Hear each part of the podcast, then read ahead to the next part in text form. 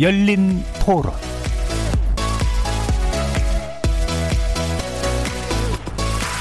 안녕하십니까. KBS 열린 토론 정준희입니다. 집에서 쉬게 되더라도 진짜 배달만 하게 되고 배달 어플 같은 거 써서 네, 밖에 안 나가요. 그냥 공공장소 가는 게 주의하게 되는 것 같아요. 아무래도 여행이나 이런 것도 다 자제하게 되니까 사람들이 이제 모이질 않으니까 음식업계 쪽에서도 타격을 받을 거고 이 잠깐인데도 손님들이 많이 줄었다는 친구들도 많아요. 일단 국민들이 먼저 안심하는 마음을 가질 수 있도록 먼저 정책을 펼쳐주시고 영화관도 그렇고 뭐 마트나 뭐 이런 것도 그렇고 좀 줄어드는 것 같아요. 지금 우리나라에서 많이 생산되는 부품 이런 게 중국에 많이 있기 때문에 아무래도 영향이 이제 거기까지 미치는 것 같은 생각이 들어서 아무래도 우리나라에서 생산을 할 수 없기 때문에 좀 심각하지 않나. 우리나라뿐만 아니라 세계 경제 전체적으로도 타격이 있을 것으로 생각을 하고 그 부분은 국민들이 나름대로 이해하는 입장에서 받아들여야 되지 않겠나. 저도 애들을 키우고 있고 하다 보니까 사실은 밖에 못 나가요. 집에서만 계속 생활을 하거든요. 그 렇다고 해도 이제 다른 나라에 비해서 잘 막고 있다라는 게 사실 느껴져서 위기가 좀 지나가고 그동안 이제 얼렸던 게 또 풀리지 않을까. 거리에서 만나본 시민들의 의견 어떻게들 들으셨습니까? 오늘 토론 주제는 바로 코로나 확산 속 경제 불안 막을 대책은입니다. 중국을 강타한 코로나19가 남미를 제외한 세계 각 지역으로 퍼져가면서 경제 활동이 둔화되고 결국 중국을 넘어 세계 경제에 막대한 타격을 줄 거란 우려가 갈수록 커져가고 있습니다. 지난달 20일 국내에서 처음으로 코로나19 환자가 발생한 이후로 우리 경제 역시 부정적 영향을 많이 받았는데요. 초기와 비교해서는 다소 안정을 찾은 듯한 모습이기도 합니다. 그러나 전문가들 사이에서는 지금까지는 단발성 충격파였을 뿐이다. 중국과 미국 그리고 한국의 각종 지표에 코로나19의 영향이 반영되는 지금부터가 더 본격적인 충격을 남길 거라는 전망이 나옵니다.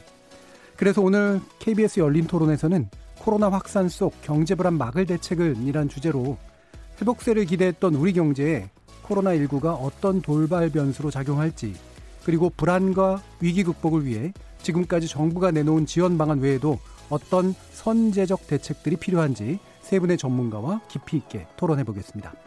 KBS 열린 토론은 여러분들이 주인공입니다. 문자로 참여하실 분은 9730 누르시고 의견 남겨주십시오. 단문은 50원, 장문은 100원에 정보 이용료가 붙습니다. KBS 모바일 콩, 트위터 계정 KBS 오픈, 그리고 유튜브를 통해서도 무료로 참여하실 수 있습니다. 날카로운 의견과 뜨거운 참여 기다리겠습니다. KBS 열린 토론 지금부터 출발하겠습니다. 살아 있습니다. 토론이 살아 있습니다. 살아있는 토론, KBS 열린 토론. 토론은 라디오가 진짜입니다. 진짜 토론, KBS 열린 토론. 오늘 함께 하실 분들 소개하겠습니다. 먼저 건국대학교 경제학과의 최배근 교수 나오셨습니다. 네, 안녕하세요. 그리고 IBK 투자증권 리서치 센터장을 지내셨죠? 이종우 이코노미스트 나오셨습니다. 예, 안녕하세요. 자, 그리고 경희대 차이나 MBA 객원 교수이신 전병서 중국경제금융연구소장 나오셨습니다. 안녕하십니까? 자, 이렇게 세 분과 네, 코로나 19의 경제적 충격에 관련된 이야기를 나눠볼 텐데요. 어, 뭐 일각에서는 이제 메르스 사태 때보다 아마도 더 크고 엄중할 것이다라고 하는 그런 얘기가 나오고 이게 또 문재인 대통령의 발언이기도 했습니다. 자, 약 한 달 정도가 흐른 지금 상태에서 일단 방역 자체는 어느 정도 잘 막아내고 있는 것 같은데 국내 경제에 대한 여파는 가늠하기가 좀 어려운 그런 지경이죠. 그래서 여기에 대한 기본적인 진단을 먼저 좀 들어보고 시작하도록 하겠습니다. 먼저 최백은 교수님께 여쭙게요. 예, 저는 뭐 현상적인 그 분석은 좀 뒤로 미루고요. 예. 좀그 어, 근본적인 좀 문제를 좀 하나 제기하고 싶은데요. 음. 어, 우리가 소위 그동안에 이제 뭐 글로벌화 세계화 이런 얘기를 많이 하면서 우리가 서로 상호 의존이라든가 영향이 굉장히 커졌다 이런 얘기를 하는데 에, 사실 에, 제가 기억하는 것만 하더라도 어, 짧게 보더라도 한 벌써 한 12년 정도 지났죠. 그 세계 금융위기 때부터 혹은 그래 그다음에 이제 그 이후에 일본에 그러니까 우리가 뭐 후쿠시마 사태라든가 아니면 올해 연초에 그러니까 뭐 호주 산불이라든가 아니면 지금 이번에 이제 그러니까 코로나 바이러스 문제라든가 이걸 보면서 이제 제가 느끼는 거는 뭐냐면요. 에, 어떤 한 국가에서 발생한 것이 경제 문제가 됐던 예. 금융위 같은 건 경제 문제였었죠. 아니면 어떤 하나의 자연 재해 문제든 간에 이런 것들이 더 이상 한 국가의 문제로 끝나지 않는다. 음.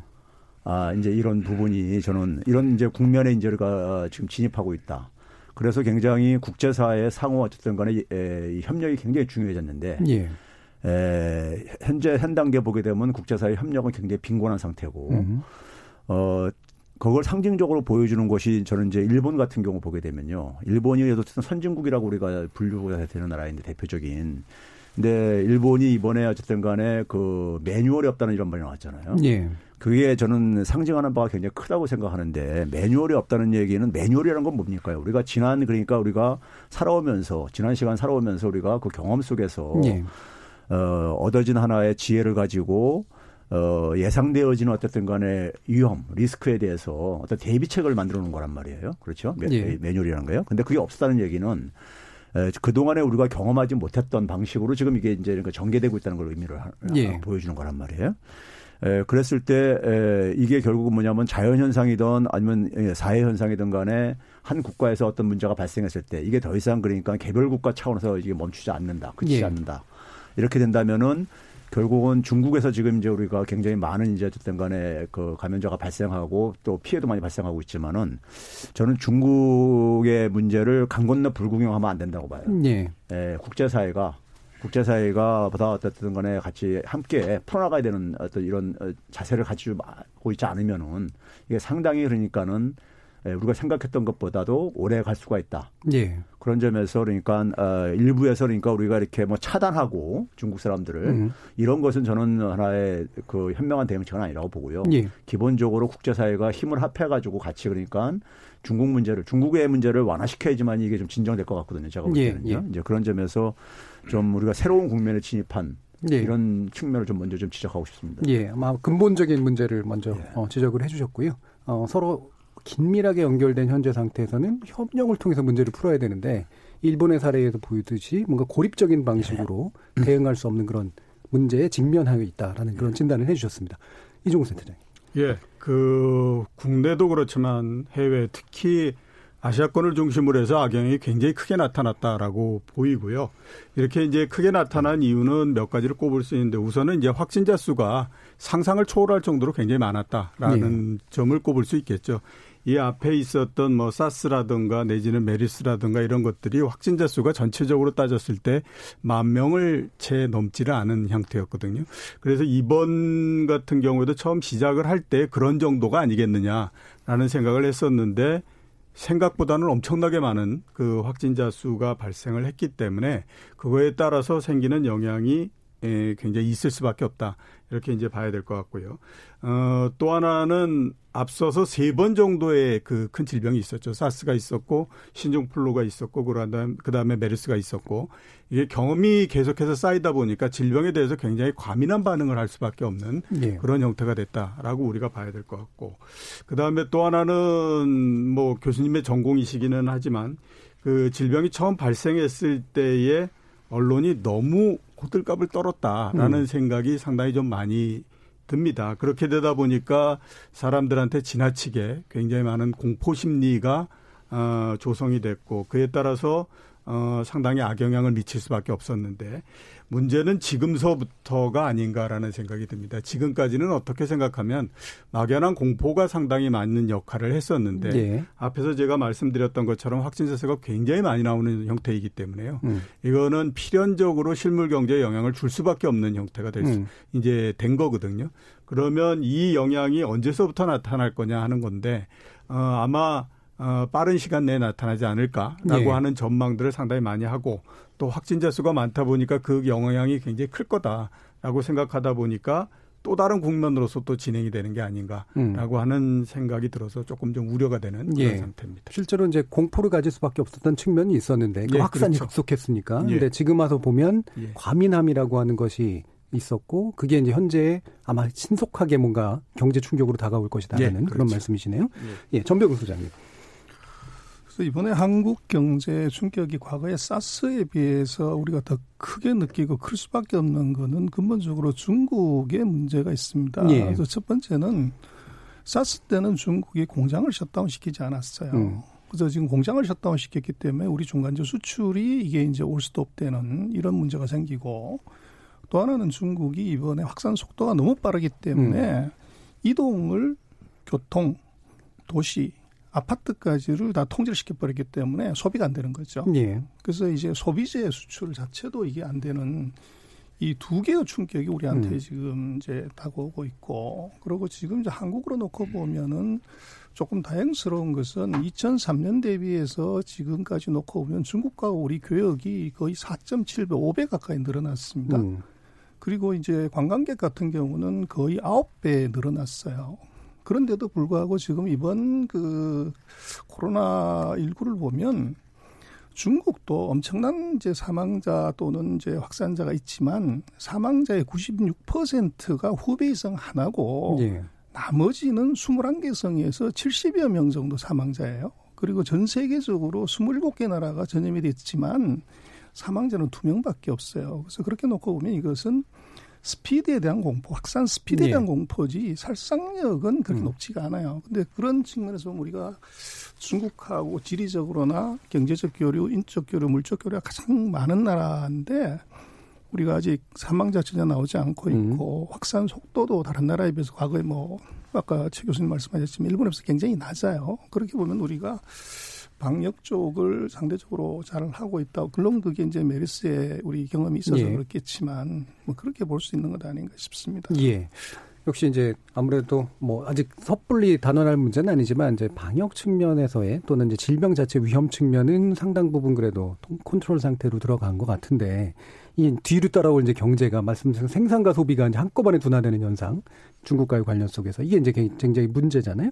어 그렇지 않아도 이제 코로나 19가 기존의 이제 사스라든가 메르스하고는 달리 그러니까 수출 내지 내수 또는 소비의 문제가 각각 있었던 것들이 한꺼번에 오는 현상. 이게 이제 방금 소장님이 지적해 주셨던 그 문제, 중국과의 연동성 문제 여기서 나오는 것 같은데 이게 구체적으로 어떻게 체감되는 방식일까요? 어 이게 저는 그 어, 2008년도 금융위기하고요. 금융위기 네. 때는 이제 미국발이었었잖아요. 그렇죠. 그랬을 때 이제 세계가 어떻게 대응을 했는가 우리가 복기를 해보면요. 음. 1차적으로 뭐냐면은 이제 경기가 수직 낙하니까는 에, 재정 확장을 공동으로 어쨌든 간에 전 세계가 같이 예. 재정을 통해서 이제 어떤 경기 부양을 경기가 추락하는 걸 막자 이렇게 대응을 했었거든요. 음. 근데 이번에는 어쨌든 간에 중국이란 경제는 세계 2위란 말이에요. 그러니까 뭐 미국하고 이제 비유가 되는 거죠. 그런 점에서요. 근데 중국의 세계 경제 성장에 있어서 그 기여도를 우리가 생각해 볼 때면은 저는 2008년 상황과 그러니까 별 다를 바가 없다. 예. 그래서 실제로 지금 보게 되면 국제사회에서도 지금 재정 확장을 어, 공동으로 지금 대응하자는 이런 이제 목소리가 일부에서 나오고 있는 상황이거든요. 그러니까 이게 그냥 만약에 상황을 그냥 방치 소극적으로 대응을 했을 경우 각 개별 국가별로 그러니까 이걸 소극적으로 대응을 했을 경우에는 잘못하면 악순환 고리가 작동할 수가 있다 음. 하는 거죠. 그래서 어, 일단 그걸 막기 위해서는 제가 앞에서도 얘기했듯이 경제에 있어서도 굉장히 국제적인 협력이 굉장히 필요하다. 예. 필요한 예. 이런 상황이고 그래서 어, 국제적인 협력이 필요한데 사실 국제적인 협력이 어쨌든 간에 움직임은 사실 보이지가 않는 음. 이런 상황이거든요. 예. 어, 이런 상황이고 오히려 그러니까는 어, 서방 세계에서는 중국을 굉장히 그러니까는 좀 이제 에, 안 좋은 시선으로 예, 뭐 부정적으로 어쨌든 시선을 가지고 음. 이렇게 에, 보이는 모습은 저는 결국 바람직하지는 않다고 보는데요. 예. 그래서 이게 결국 어, 경제적인 것이든 아니면 이 에, 바이러스 문제를 해결하는 문제든 간에 이 국제 협력이 음. 조속히 필요하고 그 속에서 우리가 기존에 갖고 있는 뭐 G20이든 무슨 어쨌든 간에 국제 기구들을 활용을 해서 좀 이 문제를 저는 논의를 해야 될 필요가 있다 예. 생각을 합니다. 예. 2008년 경험처럼 이제 재정 확장이 이제 일어나야 되는데 그게 또 국제적 단순한 한 국가만의 문제로 이제 그치지 않아야 된다라는 측면이신데요. 아마 재정 확장 관련해 정부 대책 측면들이 이제 좀 더 뒤에서 아마 논의될 것 같고요. 다른 두 분이 보시기에 이런 이제 어 중국하고의 그 방금 지적하신 문제가 이제 그 딱 떠오르는 게 미국하고 중국 간의 경제 갈등 예. 이후로 예. 어 이 중국을 견 중국이 이렇게 무너지는 어떤 현상들을 어 반드시 뭐 자기들한테도 좋을 건 없지만 약간은 방관한달까 조장한달까 뭐 이런 식의 측면들도 좀 있다고 보시나요? 어떻습니까, 소장님? 그래서 이거는요 예. 무슨 뭐 global supply chain의 붕괴다 위기다 이렇게 많이 얘기를 이제 하지만 조금 냉정하게 보면요. 예. 그 중국이 확산을 막기 위해서 기업들의 조업을 음. 2주 동안 조업 중단을 시킨 겁니다. 예. 그래서 이게 생산 라인이 붕괴돼 있거나 기계가 파괴돼 있으면 음. 이건 supply chain의 붕괴예요. 음. 그래서 이거를 이제 무슨 세계적인 위기다 이렇게 얘기하는 것은 지금 단계에서 너무 과하고 음. 그래서 2주 지나서 이게 잠복기가 끝나서 확진자하고 이게 구별이 되면 조업을 재개했을 때 가동률이 바로 올라가는 거죠. 이 예. 사태는 가동률이 100%에서 0%로 떨어졌다가 이것이 2주 뒤에 또는 조금 더 잠복기를 거친 4주 뒤에 예. 90% 100% 올라가게 되면 supply chain은 쉽게 회복이 되는 거예요. 예. 그리고 지금 놓고 보면 만약에 지금 이 global supply chain의 붕괴다 그러면 크게 봤을 때 두 개 기업이 대표적으로 이제 혼이 나는데 첫 번째가 애플입니다. 음. 두 번째가 폭스바겐이에요. 예. 자동차를 중국에서 이제 엄청나게 만들고 핸드폰 같은 경우는 뭐 단 한 대도 미국에서 전부 중국에서 만들기 때문에 근데 세상에서 가장 명확하고 똑똑한 게 돈입니다. 음. 그래서 만약 이 사태가 이제 심각하게 간다고 하면 애플의 주가가 폭락해야 됩니다. 예. 폭스바겐의 주가가 폭락을 해야 돼요. 그런데 음. 애플은 사상 최고치 주가를 계속 갱신하고 있죠. 그래서 이제 그 금융이 바라보는 시각으로 놓고 보면 이것은 가동률의 하락, 일시적인 하락으로 보는 것이지 이것이 구조적인 문제다 이렇게 보고 있지는 않은 것 같고 예. 지금 우리한테 오는 충격은 이게 예를 들면 우리 이런 거죠. 대표적으로 우리한테는 이제 소비 경기에 영향을 미치는 것이 관광객입니다. 음. 그래서 지금 중국이 이번 조치를 통해서 뭘 했냐면 해외 단체 관광을 완전 금지를 시켰습니다. 그래서 전 세계적으로 영향을 소비에 크게 영향받는 것은 1억 5천만 명이 해외여행을 가는데 한국 같은 경우도 작년에 470만 명이 그런 이게 이제 그 영이 되다시피 예. 하는 거죠. 그래서 지금 우리 같은 경우는 가장 눈에 띄는 이제 이 코로나 샥은 제조업 말고 소비에서는 중국 관광객이 매달 한 3만 명 이상씩 들어오다가 지금 그게 이제 영이 됐다는 거죠. 음. 그래서 지금 뭐 한 5천 명 수준으로 중국 관광객, 뭐 중국 입국자가 줄어들었다고 그러는데 이게 이제 중국이 언제 해외 여행, 단체 여행을 푸냐. 예. 이제 이게 이제 세계 소비에 크게 영향을 미칠 것 같아요. 예. 그러니까 결국 이제 구조적인 문제는 아니다라는 진단과 함께 이게 잠정적이라는 말씀이시잖아요. 그렇죠. 그러면 어쨌든 이게 잡히고 나면 몇 주 내에 어, 그것이 다시 생산과 소비가 가동이 되면 실제로 이 충격은 완화되거나 극복될 수 있다. 이렇게 이제 보시는 건가요? 그렇죠. 예, 센터장님 어떻게 보세요? 음, 결국 그 부분들은 이제 억압 수요와 그러니까 음. 그 어, 소비를 해야 될 때에 음. 어떤 특별한 이유 때문에 소비를 못하는 시점이 못하는 상태가 되면 예. 그 소비가 영원히 사라지는 건 아니고요. 예. 그 중에 상당 부분들은 이제 소비를 안 하고 있다가 나중에 어떤 상황이 이제 해결이 되거나 그러면 그때에 가서 다시 이제 소비가 이루어지거나 이러거든요. 음. 그러니까 이제 그런 억압 수요가 얼만큼 되느냐 예. 그리고 예. 그런 것들이 상황이 안정될 때까지 계속해서 유지가 될 수 있을 것이냐 하는 것들에 관한 문제가 하나일 거고 두 번째는 앞에서 최 교수님 계속 말씀하셨던 것처럼 이제 정책적인 공조 이런 네. 부분들이 어떻게 정말로 원활히 잘 이루어질 수 있을 것이냐 하는 음. 것들이 이제 두 개가 결합돼서 어 이렇게 이제 나올 그 효과가 나온다라고 봐야 되거든요. 지금 이제 확진자 수가 굉장히 많이 증가하고 속도도 빠르고 그다음에 사람이 많이 그 이 확진자 수가 늘어나기 때문에 이게 심리적으로 특히 이제 억압 수요에도 어떤 영향을 미치냐면 아 이게 상황을 보니까 우리가 여태까지 생각했던 것처럼 그렇게 빠르게 해결될 것 같지는 않다. 예. 그러면 시간이 굉장히 오래 걸리면 오래 걸릴수록 그런 그 억압돼 있는 수요가 작동하기도 상당히 어려워지는 게 아니냐 음. 이런 쪽으로 지금 조금씩 변해가고 있는 상태이기 때문에 그렇거든요. 예. 그다음에 또 하나 이제 여러 정부의 정책 이런 부분들에서 우리가 보면 그동안에 워낙 뭐 11년 동안 많은 정책과 굉장히 극단적인 정책들을 많이 썼기 때문에 과연 이제 어 정책이 남아 있는 게 있겠느냐라고 예. 하는 것에 대한 우려가 상당히 있는 거는 사실입니다. 음. 그래서 아마 이게 그 이전에 세 번의 그 질병과 다르게 어 1라운드가 좀 다르고 또 2라운드가 혹시 되는 거 아닌가? 이런 것들에 대한 불안이 예, 계속해서 번지는 거는 음. 제가 보기에 그런 것들을 좀 가지고 있기 때문이 아닌가라는 예, 생각이 예. 좀 듭니다. 자, 그러면 구체적인 상황 진단은 보죠. 그 국내 문제를 이제 짚기 전에 예. 중국 아까 이제 증시 얘기도 하셨으니까 아까 애플이랑 이제 폭스바겐이라든가 이런 것들이 일단은 선반응하고 있지 않은 부분에서 아직 구조적 위기를 안 보시는 건데 중국 증시가 이제 7.7% 폭락했잖아요. 이거는 이제 어떻게 봐야 되는 건가요? 그래서 그 2월 3일 날 이제 춘절 구정이 끝나고 나서 예. 그 상해 증시가 7.7, 심천이 8.4, 창업반이 음. 6.8 이제 폭락을 했어요. 당일 이렇게 폭락한 거기다 250을 곱하면 어마어마한 폭락인데 네.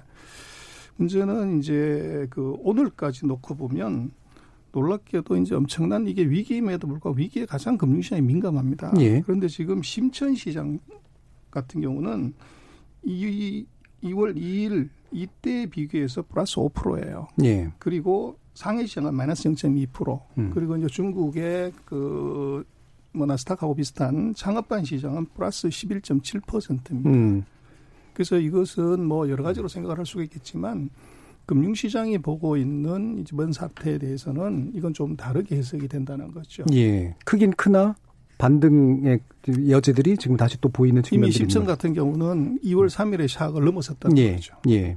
그러면 그 단, 단기 반, 그, 그 폭락이라고 하는 것은 그렇게까지 큰 요소로 파악될 필요는 없다는 이제 건가요? 금융시장의 관점에서 놓고 보면 예. 과거에 이제 뭐 과거 한 1, 20년 사이에 그런 전염병으로 인한 음. 금융시장의 혼란은 그것이 뭐 한 달 또는 뭐 길어도 두어 달이 넘어가지 않았습니다. 예. 그래서 이제 이게 바이러스 질병 같은 경우는 지난번에 사스 같은 경우도 그랬지만 2월 달에 창궐 해서 5월 달에 이것이 꺾어지고 6월 달에 되면 사라져요. 예.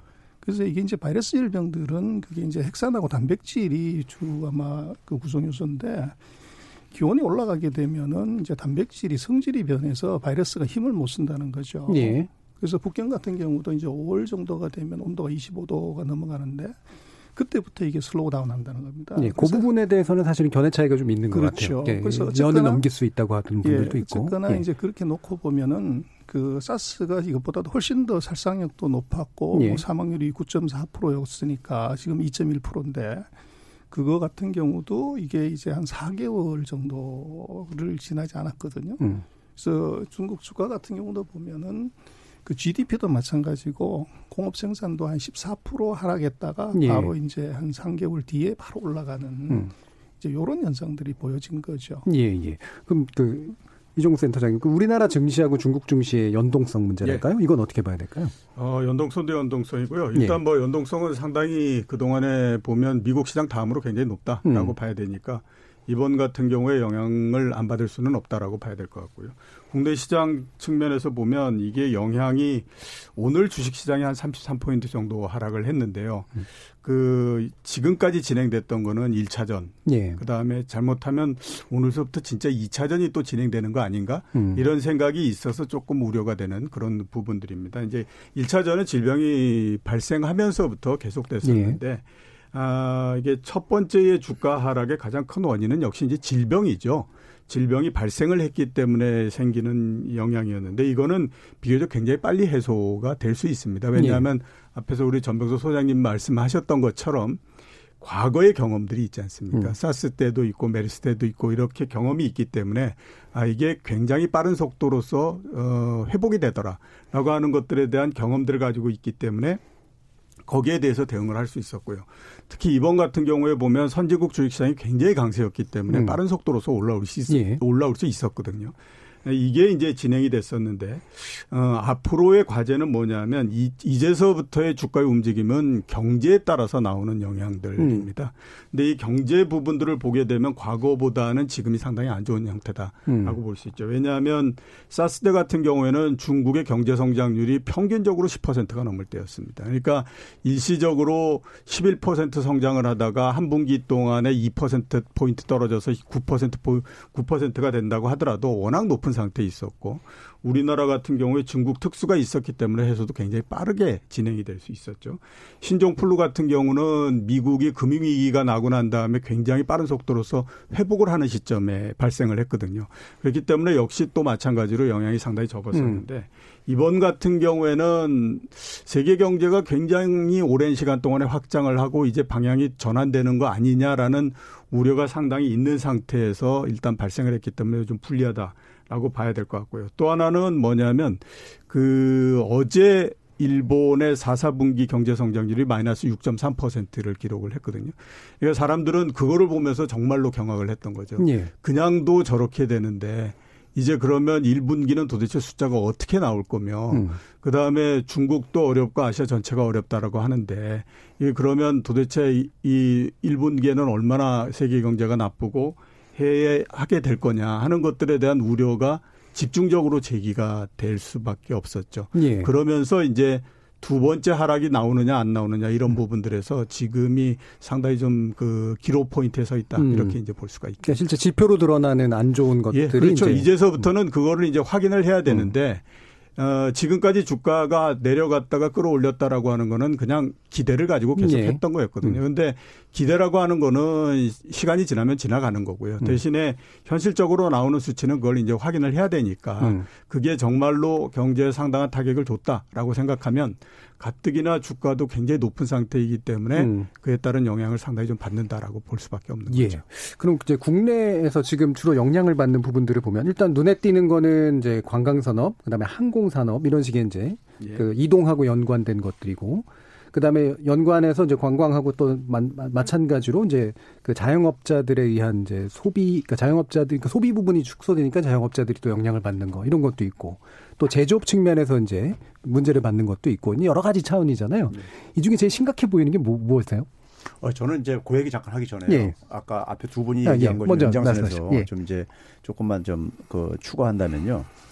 그 올해 이제 그러니까는 어 성장이 세계 성장이 세계 경제 성장이 네. 지난해보다 아, 뭐 전체 평균으로 볼 때는 별 변화가 없고 음. 그리고 좀 이제 개선된다 하더라도 대개 그걸 이제 신흥국에서 좀 이제 그러니까 좀 받쳐줄 수 있지 않겠냐 이렇게 했었어요. 네.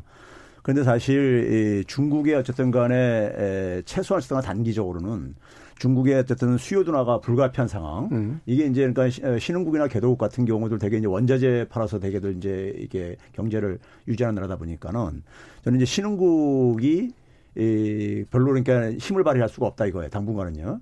그래서 지금 선진국이 그러니까 지난 금융위기 이후에 한 10년 넘는 동안에 굉장히 체력이 좀 소위 말 저질이 됐어요. 네. 제가 네. 웃자가 표현한다면요. 음. 약하, 약해졌습니다. 거기다가 지금 뭐냐면은 그나마 중국을 필두로 하는 신흥국하고 개도국들이 좀 이제 어쨌든 간에 갈 줄 알았는데 이번 사태가 터지면서 저는 어 올해 그러니까는 경제가 아그 사실 어느 정도까지 이게 그러니까 어느 정도에서 방어할 수 있느냐. 음. 이거를 그러니까 우리가 금융시장이든 경제 실물 경제든 간에 결국은 어, 심리적인 불확실성을 빨리 해소시켜줘야 되는데 지금 금융시장 같은 경우도 저는 그런 것 같아요. 이러다가 이제 그러니까 만약에 좀 진정이 되는 줄 알았는데 다시 만약에 확산된다거나 예. 이건 우리도 누구도 예측할 수 없는 거니까요.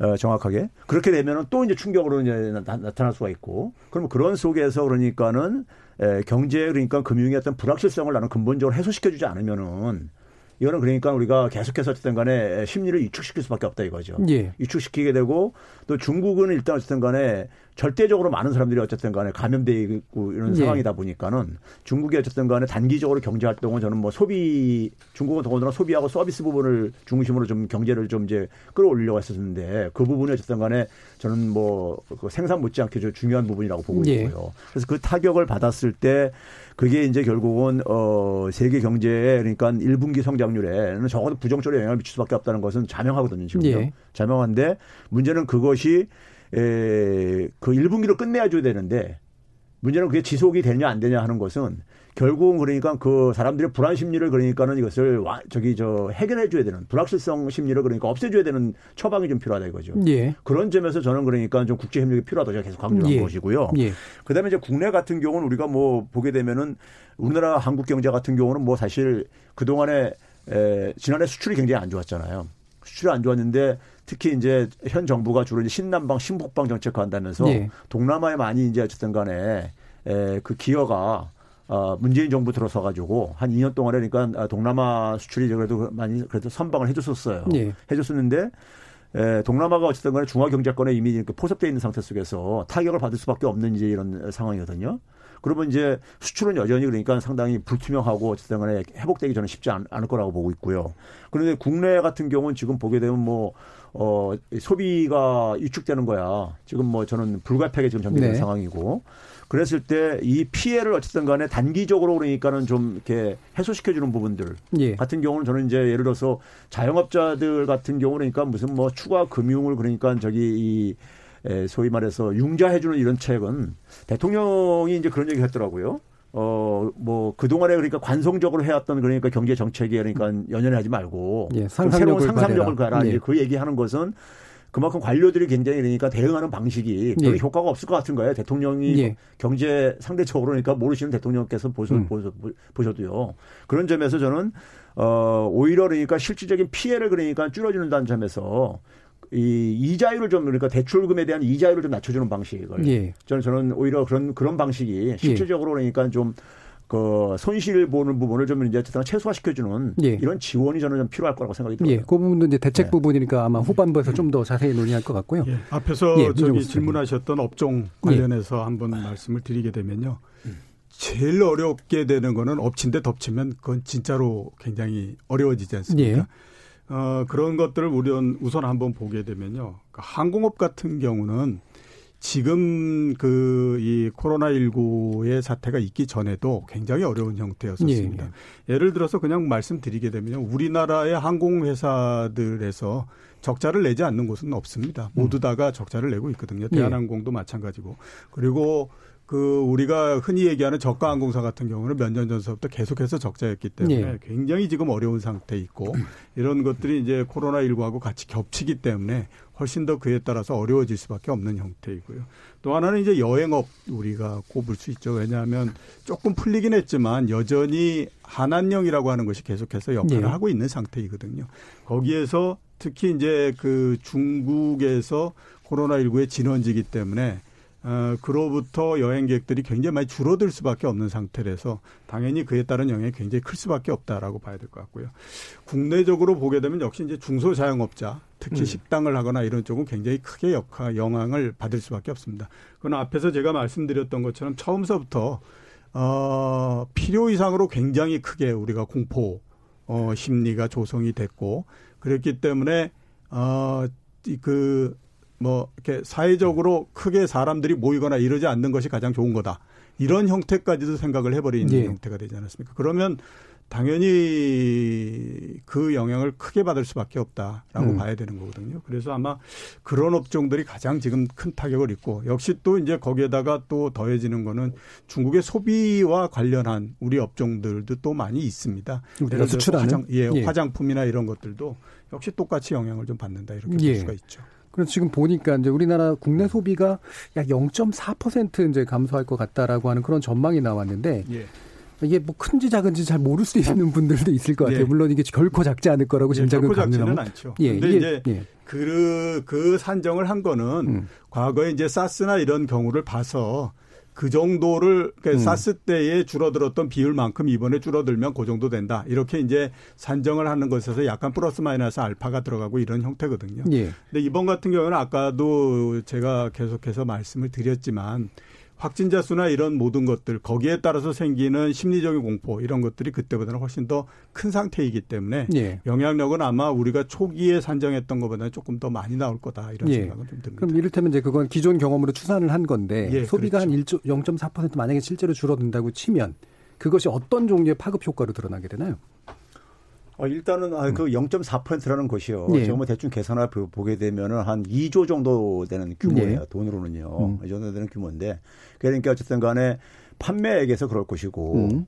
그다음에 이제 뭐냐면 근데 문제는 뭐냐면 이제 그렇게 수입이 줄어들었을 때 가뜩이나 지금 어려운데 가뜩이나 어쨌든 간에 이 그 소매 판매 관련 업종에서 이제 가시는 분들 어려운데 어려운데 이제 이게 더 추가가 됐을 때 음. 그게 이제 그러니까는 그 어려움이 더 가중돼 가지고 어, 심지어 폐업이라든가 이런 쪽으로 연결될 가능성도 있고 그러기 때문에요. 그랬을 경우에는 이제 연쇄적으로 이제 그러니까 이게 이제 그러니까 고용 축소라든가 어? 이런 걸로 이제 이제 이제 연쇄적으로 일어날 수 있는 거기 때문에 네. 그래서 이제 그러니까는 대통령께서도 이제 그러니까 조기에 그러니까 이것을 가능한 타이밍이 굉장히 중요하다고 이제 이렇게 강조했던 이유도 바로 이제 저는 그런 데 있다고 보고요. 그래서 조기에 그러니까 어쨌든 간에 이 예, 불안 심리를 제거해야 될 뿐만 아니라 이 피해도 그러니까 조기에 그러니까는 어 뭐든지 쓰러지지 않도록 어, 막아주는 것이 저는 필요하다고 생각을 해요. 예. 이 그래서 이제 우리하고 연관된 이제 중국 직접 직접적으로 내수와 수출이 다 연관돼 있는 어, 이 부분에서 다시 그 전병 소장님께 여쭤봐야 될 것 같은데 뭐 당, 방역 문제도 넘어서 여러 가지 이제 중국 정부의 이제 경제 정책들이나 이런 것들이 이제 아마 입안이 되고 아마 가시화 될 텐데 지금 보니까 양회라고 불리우는 이게 이제 전임대하고 정협 이 두 가지가 한꺼번에 개최되는 행사가 이게 미뤄졌다라고 지금 얘기되는 것은 어떤 정도의 의미로 받아들여야 되나요? 그래서 원래는 3월 3일에 개최해야 되는데 예. 지금 14일 늦춰서 3월 음. 17일에 개최하는 걸로 하는데 이건 첫 번째는 이 코로나19 사태가 진정이 안 됐다는 것을 음. 얘기하는 그왜 이제 문제가 되냐면 중국 전역에서 국가 지도자 5천 명이 한 군데 모이는데 여기서 감염이 발생하게 되면 국가 지도부가 붕괴될 수 있는 리스크가 있어요. 예, 예. 그래서 이걸 이제 바꾸는 게이 음. 이유 하나 있고 이제 표면상의 이유는 각 성의 이제 중앙지방다 리더들이 지금 방역 작업에 투입이 된이 사람들을 빼면 음. 지위에 이제 문제가 생긴다. 그게 표면상이었는데 제가 볼 때는 오히려 그것보다는 중국은 1년에 한 번 이제 그 국회를 여는 거죠. 예. 이때 모든 법안도 처리하고 그러니까 제일 중요한 게 2020년에 경제 정책의 방향을 정합니다. 네. 근데 여기서 지금 이게 이 코로나19 사태의 영향을 어느 정도에서 GDP 성장률이 얼마나 낮아질 건가를 이것을 예측을 해야만이 음. 이 금년도 성장 목표를 제시를 하게 돼요. 예. 그런데 지금 상태에서는 그것을 가늠하기 어렵기 때문에 그래서 중국은 지금 어떤 생각을 하냐면 이게 이제 코로나 잠복기 14일이기 때문에 2월 1월 20일에서 이제 14일 더하면 2월 3일이고 거기다가 14일 더하면 이제 27일 뭐 요 정도가 되고 그럼 27일 정도가 되면 확진자하고 아닌 사람은 구분이 난다. 음. 그렇게 되면 이제 분리해서 치료를 하게 되면 확산이 되지 않으면 그럼 일단 마무리가 된다고 보는 거죠. 예. 그렇게 되면 경제적 충격을 개선할 수 있다고 보는 겁니다. 음. 그래서 그것들이 이제 정리가 돼야만이 예측치를 만들 수가 있는 거고 음. 또 중국은 한 번 예측치를 만들면 그걸 함부로 바꾸지 않습니다. 예. 그러다 보니까 이제 거기에 신중을 기하는 것에 의미가 있는 것 같아요. 근데 제가 볼 때는 지금 이 코로나 19의 사태가 영향은 크지만 지금 전 세계적인 충격 결국은 결자 해지예요. 그래서 중국이 이번 사태를 보고서 경기 부양책을 얼마나 어떻게 예. 쓰냐 이게 또 세게 나오면 음.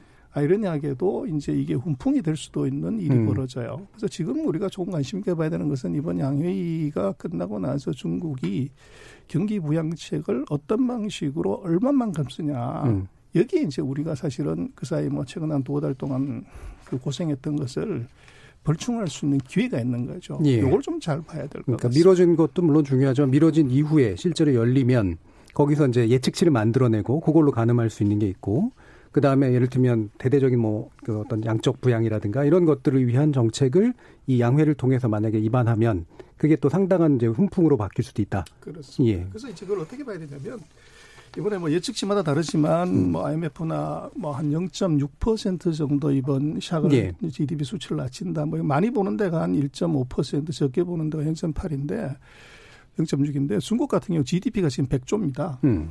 그래서 지금 중국이 이제 예금이 한 198조 정도 되는데요. 지준율이 얘들이 지금 12.5%나 돼요. 굉장히 높습니다. 요걸 1%만 낮추면 대략 한 2조 원 정도 돈이 풀리게 되고 중국이 재정 지출을 지금 22조 위안 정도를 하는데 네. 재정 지출을 한 10% 늘리면 한 2조가 늘어나요. 그리고 이제 세수를 한 25조 정도를 받는데 감세를 한 10% 해버리면 음. 거기서 2.5조가 늘죠. 그러면 그 세 가지 정책을 조합을 하면 대략 한 6조 정도의 이 돈이 풀리게 돼요. 6조 위안. 그렇죠. 예, 예. 그렇게 되면 GDP 100조에서 6조가 들어가게 되면 음. 지금 이제 6%가 플러스 요인이 생기는 거죠. 음, 음. 그래서 제가 볼 때는 관심 있게 봐야 되는 것은 중국이 0.8 또는 1.5 정도의 성장률이 이번 이 샥으로 낮아지지만 음. 이걸 벌충하기 위해서 정부가 재정 금융 감세 정책을 어느 강도로 쓰냐에 따라서 이것은 아이러니하지만 V자 턴을 할 수 있는 가능성이 있다는 겁니다. 예. 어, 그러면 이거하고 연관된 우리나라 이제 제조업 현황하고 수출 문제를 같이 좀 이제 알아봐야 될 것 같은데요. 어, 지금 이제 자동차 공장이 멈췄다가 다시 가동됐다 이제 다시 멈추는 이런 이제 그 과정을 겪고 있는 거는 어떤 신호로 해석해야 됩니까? 이 종수들. 어, 일단 뭐, 어, 지금 부품의 어, 공급이 원활하지 않기 때문이다. 이렇게 예. 이제 볼 수밖에 없는데요. 우한이라고 하는 도시가 IT나 자동차, 화학 이런 것들의 아시아 공급의 그렇죠. 중심지입니다. 예. 그리고 제조업 2025의 그 시범 도시이기도 하기 때문에 당연히 우한이라고 하는 곳을 직접적으로 강탈했다라고 하는 거는 많은 영향을 줄 수밖에 없다. 이렇게 이제 볼 수밖에 없죠. 특히 이제 최근처럼 세계적으로 공급이 그 뭐 부품의 공급이라든가 이런 것들이 네트워크가 돼 있는 상황에서는 예. 당연히 그에 따른 영향이 한쪽에서 만 나올 수는 없는 거고 여러 가지 형태로서 나올 수밖에 없다라고 봐야 되거든요. 그렇기 예. 때문에 일단 뭐 지금처럼 가동률이 낮은 상태에서는 그 영향을 계속해서 받을 수밖에 없다 없다라고 봐야 될 것 같고요. 대신에 이제 어느 시점이 되게 되면 중국에서 이제 어느 정도 어 질병이 잡혔다라고 생각하면 그때에서부터 어 가동률을 상당히 높일 때니까 예. 그때 정도 되면 조금 이제 그 개선은 될 거라고 그렇게 봅니다. 최근에 아무튼 상황이 안 좋아지면서 많이들 얘기하는 부분들이 이제 대체 공급처를 그렇죠. 뭐 확보를 예. 해야 된다 예. 이런 얘기들 굉장히 많이 하지 않습니까? 근데 그거는 사실상 그렇게 쉬운 거는 음. 아니거든요. 왜냐하면 가장 대표적으로서 우리 자동차 같은 경우에 보면 자동차에 들어가는 부품은 자동차를 제일 처음에 설계할 때에서부터 같이 참여를 해야만 그렇죠. 됩니다. 예. 그리고 이 자동차라고 하는 것은 안전성의 문제도 있는 거고요. 그 다음에 음. 대체 공급처를 찾는다고 해서 단가가 무조건 엄청나게 올라간 제품을 쓸 수는 없는 거지 않습니까? 그러니까 여러 가지들의 문제가 있기 때문에 당연히 보면 이제 그 대체 공급처를 찾기가 그렇게 쉽지는 않고요. 음. 오히려 제 생각으로는 대체 공급처를 찾기보다는 아마 그 전에 중국에서 가동률이 더 높아지는 일이 먼저 발생할 거다라는 예. 생각이 들기 때문에 그거는 쉽지가 않다라는 거 봐야 될 것 같고요. 대신에 하나 우리가 생각해야 될 부분들은 뭐냐면 이게 자동차 하나만으로서 끝나겠느냐 하는 것들의 그렇죠. 문제는 좀 생각을 해봐야 되는 게 아닌가라는 생각이 예. 듭니다. 그러니까 우리가 가장 핵심적인 산업이다라고 얘기하는 게 이제 반도체인데 반도체 올해가 굉장히 좋다라고들 얘기 많이 하고 예. 하고 있지 않습니까? 어, 다른 원자재 같은 경우에 보면 그뭐 석유나 이런 것들도 세계 수요에서 절반 정도를 중국이 차지하는 상태입니다. 그러면 반도체도 역시 굉장히 많은 숫자를 중국에서 수요를 하거든요. 석유의 수입량보다도 반도체 수입량이 더 많기 때문에 그 정도로 중국에서의 반도체 수요가 굉장히 많은데 지금처럼 자동차 부품이 공급이 안 된다라고 하는 거는 다른 IT나 이런 제품도 역시 마찬가지로 가동률이 굉장히 떨어질 수밖에 없는 상태거든요. 예. 그러면 이거는 자동차 하나 의 부품 공급이 차질을 빚어서 우리가 그에 따라서 생기는 그 영향 하나로서 끝나지 않고 여러 개로서 전방위적으로 좀 확대가 될 가능성이 있기 때문에 결국에 얼마나 중국에서 빨리 가동률을 회복시키느냐 하는 것들이 굉장히 중요하다라고 예. 볼 수밖에 없겠죠. 저도요. 예. 그 저도 이제 그 중국의 어쨌든 간에 경제와 사회가 정상화되지 않으면은 네. 아까 전병서 소장님이 얘기한 그러니까 우리가 전통적인 그러니까 우리가 이 정책들이요, 정책 처방들이요. 예. 그러니까 감세라든가 재정 부양이라든가 무슨 뭐 그다음에 이제 우리가 통화 완화라든가 이런 것들이 좀 효과가 음. 우리가 적어도 경제학적인 상식으로 우리가 기대하는 것만큼 나타나기가 힘들다 저는 이렇게 보는 게 예를 들어서 우리가 감세를 해줘가지고 쓸 돈이 좀 여유가 있다 하더라도 사람들이 접촉을 하기 꺼려 하는데 그게 이제 소비를 이제 연결될 그렇죠. 가능성이 없다 네. 이거예요. 그러니까 제가 이제 무슨 얘기를 하고 싶은 거냐면은 어, 중국이 사실은 그러니까 금융위기 터지고 나서 대규모 이제 재정 부양을 했었거든요. 네. 당시에도 GDP 대비 3%가 안 됐었어요. 음. 적자가 규모가. 음. 마이너스 2.89% 정도나 제 기억으로. 근데 지난 16년 이후부터 어 3%가 넘어서고 재정 적자 규모가 GDP 대비요. 음. 그리고 2019년과는 아직 최근에 안 났죠. 저는 비슷하리라고 보는데 한 4.2%까지 2018년에 그랬었어요. 예. 그러니까 중국의 성장률을 만약에 한 6%로 우리가 이렇게 전제로 했을 때 재정으로 만드는 게 한 4% 이상 그에 됐었고요. 음.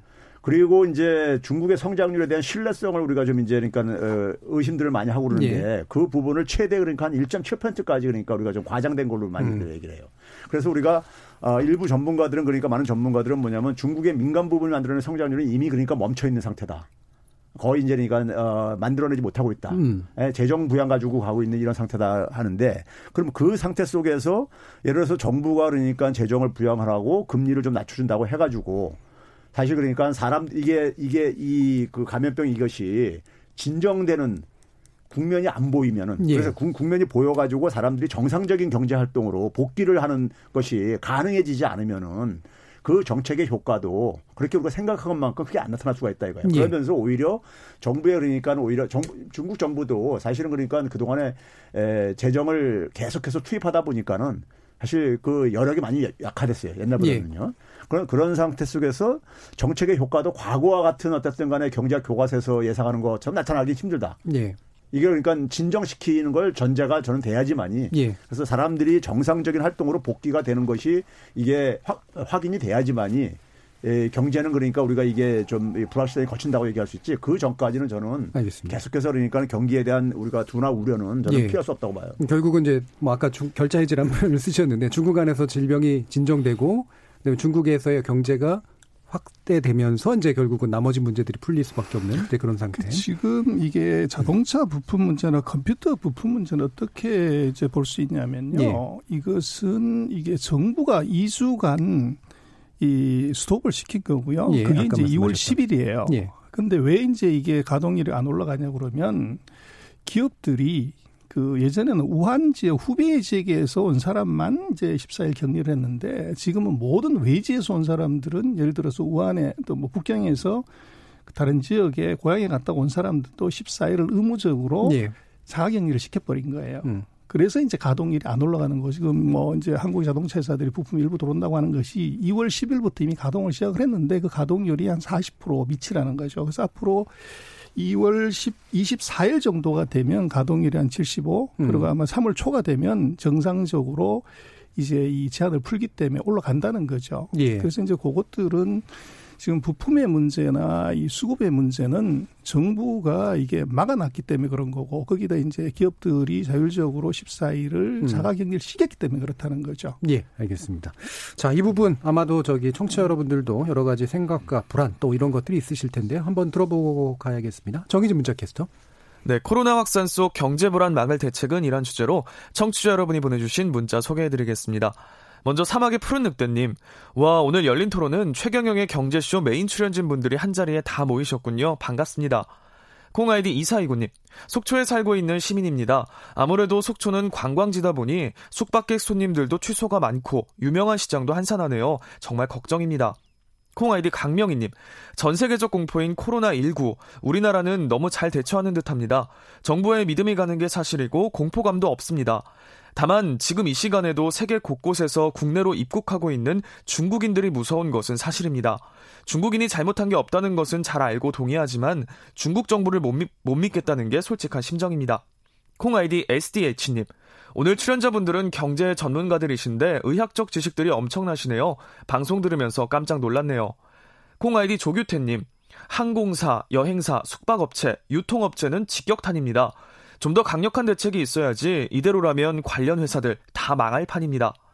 콩 아이디 K75937745님. 사스도 메르스도 토착화되지 않았는데 이번 코로나19가 토착화될까 걱정됩니다. 자금의 상황은 상황을 직시하지 않고 있는 정부의 책임이 크다고 봅니다. 콩 아이디 토토님, 전 근거 없는 차이나 포비아가 한국 경제를 멍들게 한다고 봅니다.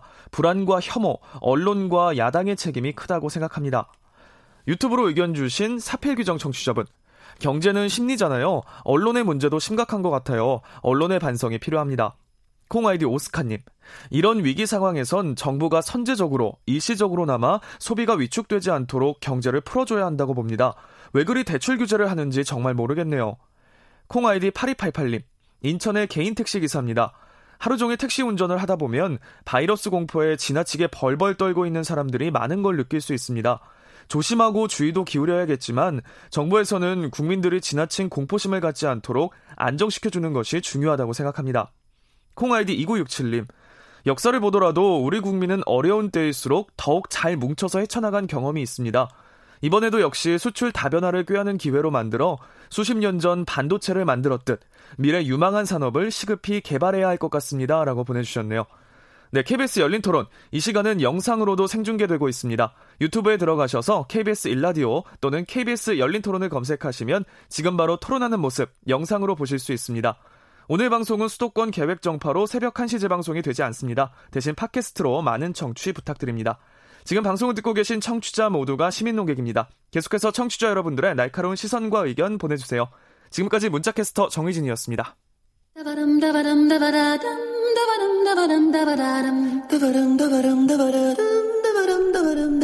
여러분은 지금 청취자와 함께 만들어가는 고품격 시사방송 KBS 열린 토론을 듣고 계십니다.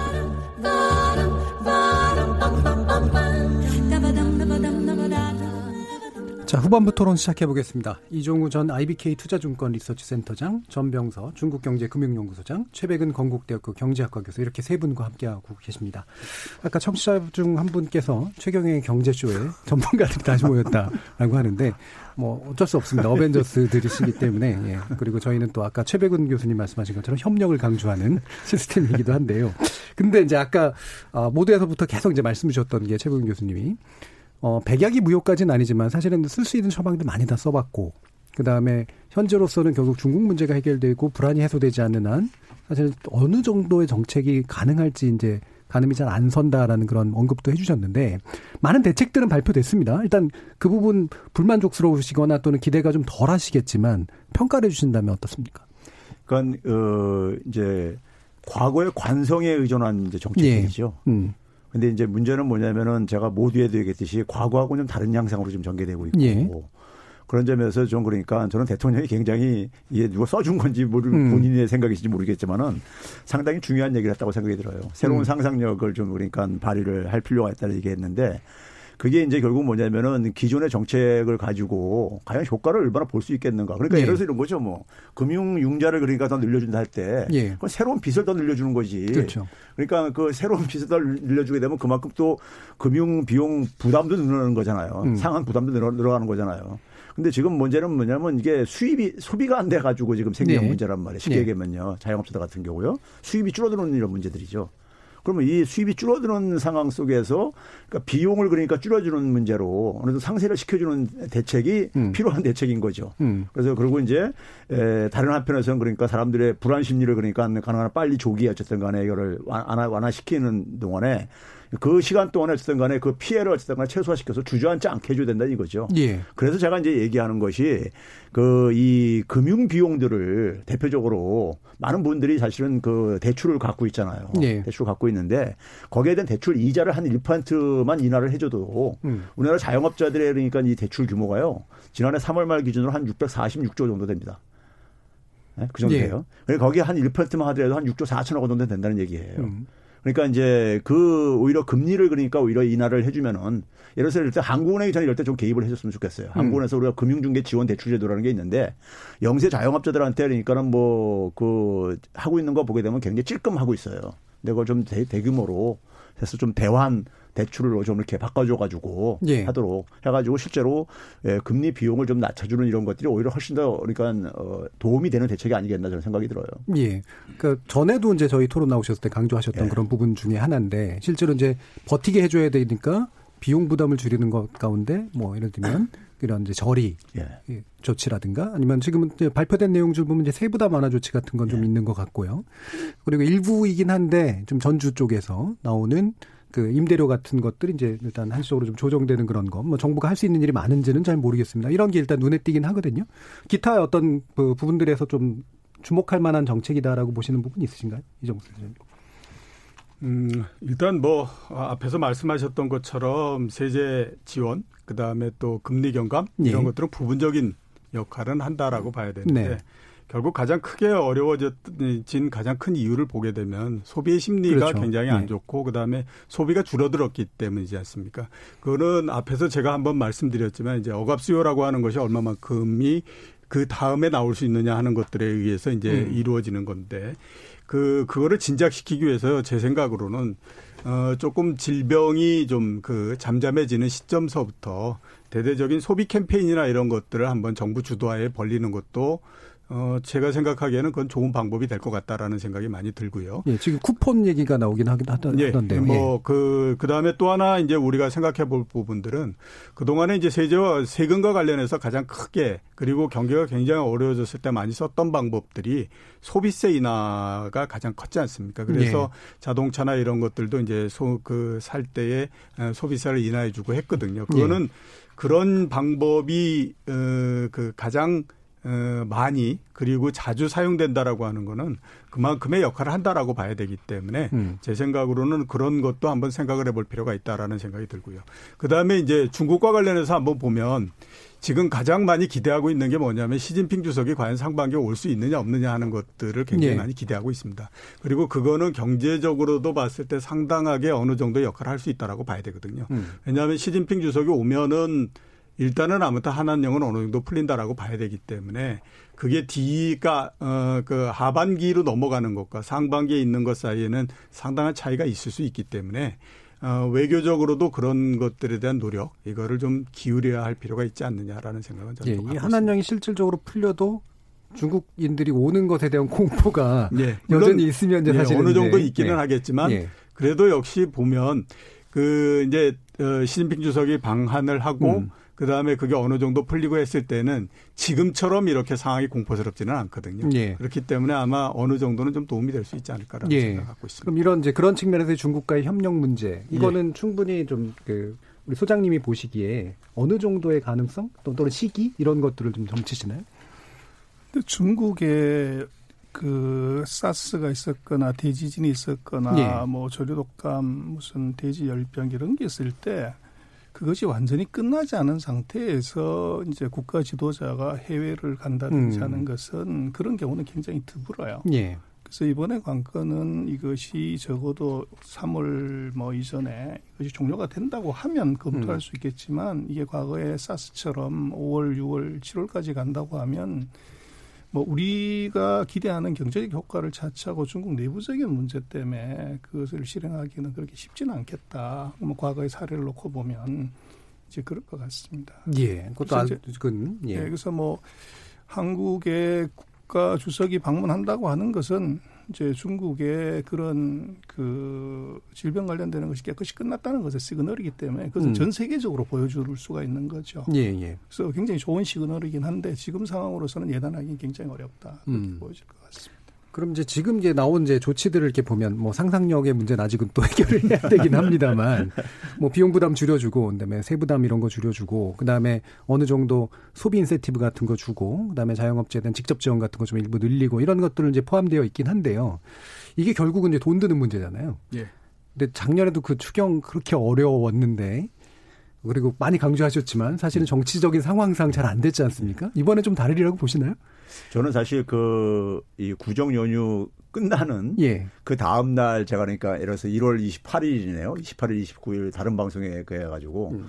추경 불가피할 거다 이런 음. 얘기를 했어요. 그래서 예. 진행자가 1월 달인데 벌써 추경 가냐고. 음. 그래서 아마 뭐 4월 총선까지는 그러니까 추경을 해도 정치권에서 프로세스가 진행되기 어렵지만은 예. 아마 이제 불가피할 거라고 하는 얘기는 정부 입장에서 그러니까는 관료들이 되게 생각하는 것은 관성적으로 재정 조기 집행으로 대응할 거고. 그렇겠죠. 안 봐도 뻔하니까요. 예. 그러면 이제 하반기에 이제 그만큼 재정 절벽에 또 이제니까 음. 이제 직면하게 될 것이고요. 음. 그러면 뭐 하반기에 저는 세계 경제가 더 나아질 것 같은 생각은 안 들거든요. 예. 그러면 결국 성장률을 보강하기 위해서 추경 얘기는 그러니까 자연스럽게 나올 수밖에 없을 거다. 음. 그런 점에서 이제, 이제 얘기를 한 건데 문제는 그러니까 저는 어 이런 것들이 그러니까 거의 이제 관성적인 하나의 이제 흐름이고 움직임인데 네. 문제는 그러니까 제가 아까 모두에서 계속 강조하듯이 음. 이 부분에 대한 그러니까 불안 심리를 어쨌든 간에 이게 지금 해소시키지 않는 이상에는 음. 저는 백약이 무효라고 생각이 들어요. 예. 불안 심리 어떻게 해소할 그러니까 이게 그러니까 중국 문제를 그렇죠. 중국에 그러니까 이 확진이 그러니까는 예. 이게 멈추고 예. 그리고 거기서 이제는 어쨌든 간에 사망자도 줄어들고 음. 치료가 되고 이런 것들이 그러니까 보여져야 된다는 얘기죠. 음. 그래서 제가 이제 중국 문제를 강 건너 불구경하지 말아야 된다는 얘기가 그게 네. 그러니까 남의 문제가 아니라 이거예요. 네. 이거 우리의 문제이기도 하고 그래서 이제 그러니까 국제사회가 좀 이제 그러니까 중국 문제를 그러니까 공동으로 그러니까 우리가 좀 이제 그러니까 지원을 통해서 해결하는 이런 것이 상당히 필요하다고 보고 저는 우리 같은 경우는 특히 중국과의 관계 개선을 위해서 중국이 뭐 사실은 그러니까 박근혜 정부 때 굉장히 그러니까 신뢰가 굉장히 손상된다 이런 얘기가 있는데 해소하기 위해서도 저는 굉장히 중국하고 협력 관계를 강화할 필요가 있다고 들어요. 예. 중국의 문제를 해결하는 것이 우리의 우리 같은 경우는 중국 경제에 대한 의존이 굉장히 높기 때문에 그런 점에서도 저는 적극적으로 갈 필요가 있다고 보고요. 예. 에, 그래서 이제 에, 성장률을 그러니까는 방어하는 것은도 일, 일, 차적으로 어쨌든 의미는 있죠. 그런 점에서 그러니까는 뭐 성장률 둔화는 지금 불가피해 보이거든요. 예. 올해요. 예상했던 것보다는요. 그러면 그 상태 속에서 그러니까 추경이라는 것은 저는 시간 문제일 뿐이지 불가피하다. 예. 저는 보고 있습니다. 예. 이종수 스타일도 비슷한 의견이시죠. 어, 추경이 오히려 어, 빨라질 수도 있고요. 더 빨라질 아, 수도. 아, 굉장히 늦어질 수도 있고 그렇죠. 음. 왜냐하면 아시는 것처럼 뭐 4월 달에 총선이 있기 때문에 예. 아, 이거를 이제 뭐 야당이 어떻게 보느냐에 따라서 달라질 수밖에 없지 않습니까? 이게 예. 표를 얻기 위해서 정부가 하는 거다라고 생각하면 뭐 퍼주기 예산 뭐, 뭐, 이런 건 이거는 뭐될 아, 리가 없는 거고요. 예. 대신에 보면 추경을 계속해서 반대하는 것도 또 정치적으로 야당도 상당히 부담이 될 부담되죠. 수밖에 없지 않습니까? 그렇게 음. 되면 의외로 굉장히 빨리 될 수도 있고 이런 그 양면성을 갖고 있다라고 봐야 될 것 같고요. 그 다음에 지금 기존에 짜놨던 그 예산 같은 경우에는 이미 올해 경기가 안 좋을 거를 예상해서 상반기에 상당히 많은 집행을 하겠다라고 미리 짜놓은 상태이기 때문에 여기서 추가적으로 더 하기는 어렵죠. 왜냐하면 그 그렇다고 해서 공무원들 12월 달에 월급 줘야 될 걸 6월 달에 줄 수는 없지 않습니까? 그렇죠? 예. 그러니까 그거는 좀 어렵다라고 봐야 되니까 일단은 아무튼 뭐 재정 쪽에서는 추경이 가장 현실적인 방안이다 이렇게 볼 수가 있고요. 또 하나 이제 우리가 생각할 수 있는 것이 그 금리를 내려서 지금 1.25%인 걸 1.0% 내지는 0.75%막 이렇게 내리는 거 이걸 이제 또 생각해 볼 수 있는데 저는 그거는 상당히 좀 주의를 해야 되겠다라는 생각이 드는 게 예. 어, 워낙 금리가 낮은 상태이기 때문에 음. 추가적으로 내린다고 하더라도 효과가. 별달리 역할은 못하는 대신에 지금 가장 큰 문제가 되고 있는 것이 부동산인데 음. 그거를 잘못해서 자극한다라고 하게 되면 굉장히 어려워질 수가 있거든요. 그래서 아마 어 대충 뭐 어, 추경과 이런 쪽, 그러니까 재정 쪽을 중심으로 해서 정책을 피는 형태가 되지 않을까라는 생각을 갖고 있습니다. 예. 그러니까 최백운 교수님이 이제 중국과의 적극적인 협력을 강조하셨는데 그 어떤 것들이 가능하다고 보세요? 근데 중국과 협조라기보다는요. 예. 그 중국이 하고 있는 걸 예의주시하면서 우리가 음. 대응책을 잘 만드는 게 중요해요. 예.